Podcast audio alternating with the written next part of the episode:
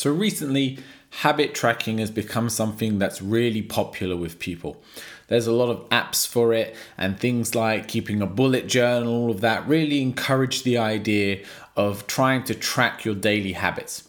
And I recently did a video and I recently read the book Atomic Habits, and it talks about the importance of these things and how useful they are and how powerful habits are in determined to getting the results that we want from life.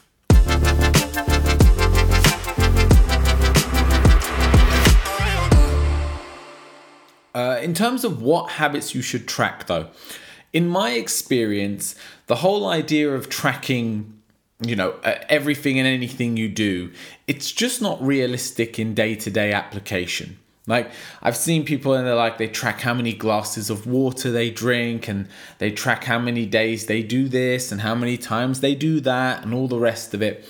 And it all just seems like a lot. And in terms of you know being effective and efficient in your day if you're spending you know 15 20 minutes every day just ticking off boxes and tracking things I, I don't know how useful that is but I do think habit tracking is a powerful tool. I just think the type of habits that you are going to track are really important. So here's three suggestions I have, and they're not specific things, but they're the type of things that if you're going to track habits, these are what you should probably be looking at. Track something that you love to do, but that you know you never do enough. As a personal example, it's playing the guitar. I love playing the guitar. I get a lot of pleasure and enjoyment from doing so, but I constantly forget to make time to do it and it always falls to the side. And it's only when someone who knows that I play asks me and they go, you know, how's the guitar going? And I, I always have the same conversation. I say, oh, you know, I really haven't been playing much recently, but I want to get back onto it. And then I'll go pick up the guitar because I've been reminded of that thing that I enjoy. So try to think of something that you know brings you a lot of pleasure, brings you a lot of joy, and reintroduce the idea of regularly tracking that activity. The next one is track something that makes you feel good. And by that, similar to the guitar, but for example, if you know that when you go for a run, it fills you with endorphins and it just pumps you up for the rest of the day, then that's something worth tracking. If it's going to the gym, if it's taking part in a certain sport, it might even be something like going to visit your grandma. You might always leave your grandma's and think, God, I just feel good for going and spending time with this person or spending time with a friend. And those things are really important. And if we can remember and remind ourselves, because I think that's what habit tracking really is. It's not really about looking back at the end of your week and going, oh, look at me, I went to the gym five times this week. It's more about being consistently reminded about the things that are most important to us and that we want to make time for and make sure that we do.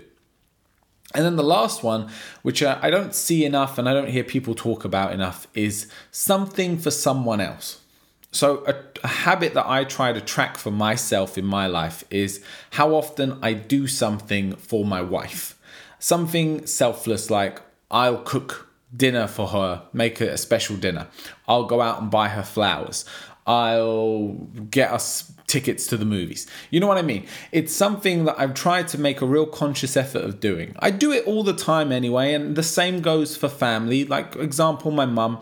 I try to make sure I go and visit my mum every now and then, and not just visit, but I ask her, is there anything you need done around the house? Is there anything that I can help you with?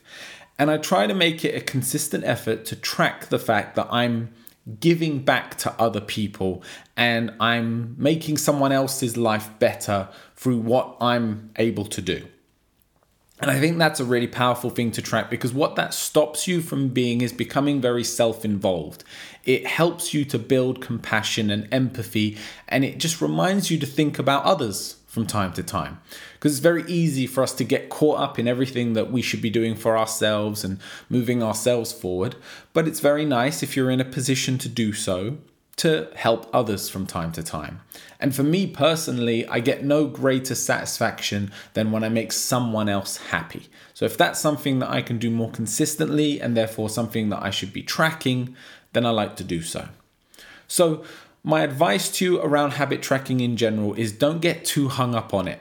Don't track everything that goes on throughout your day. There's certain things that you should just know that you should be doing regularly, and it shouldn't be necessary to tick a box to make sure that you keep doing it.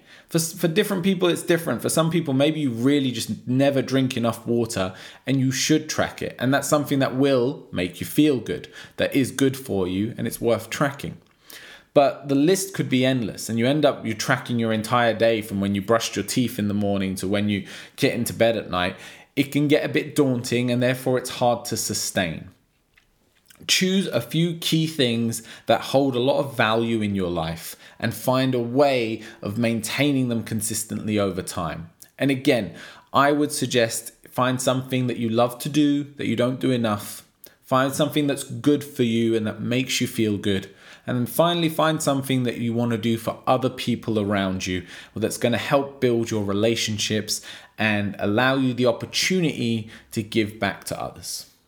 And as always, Take care of yourself.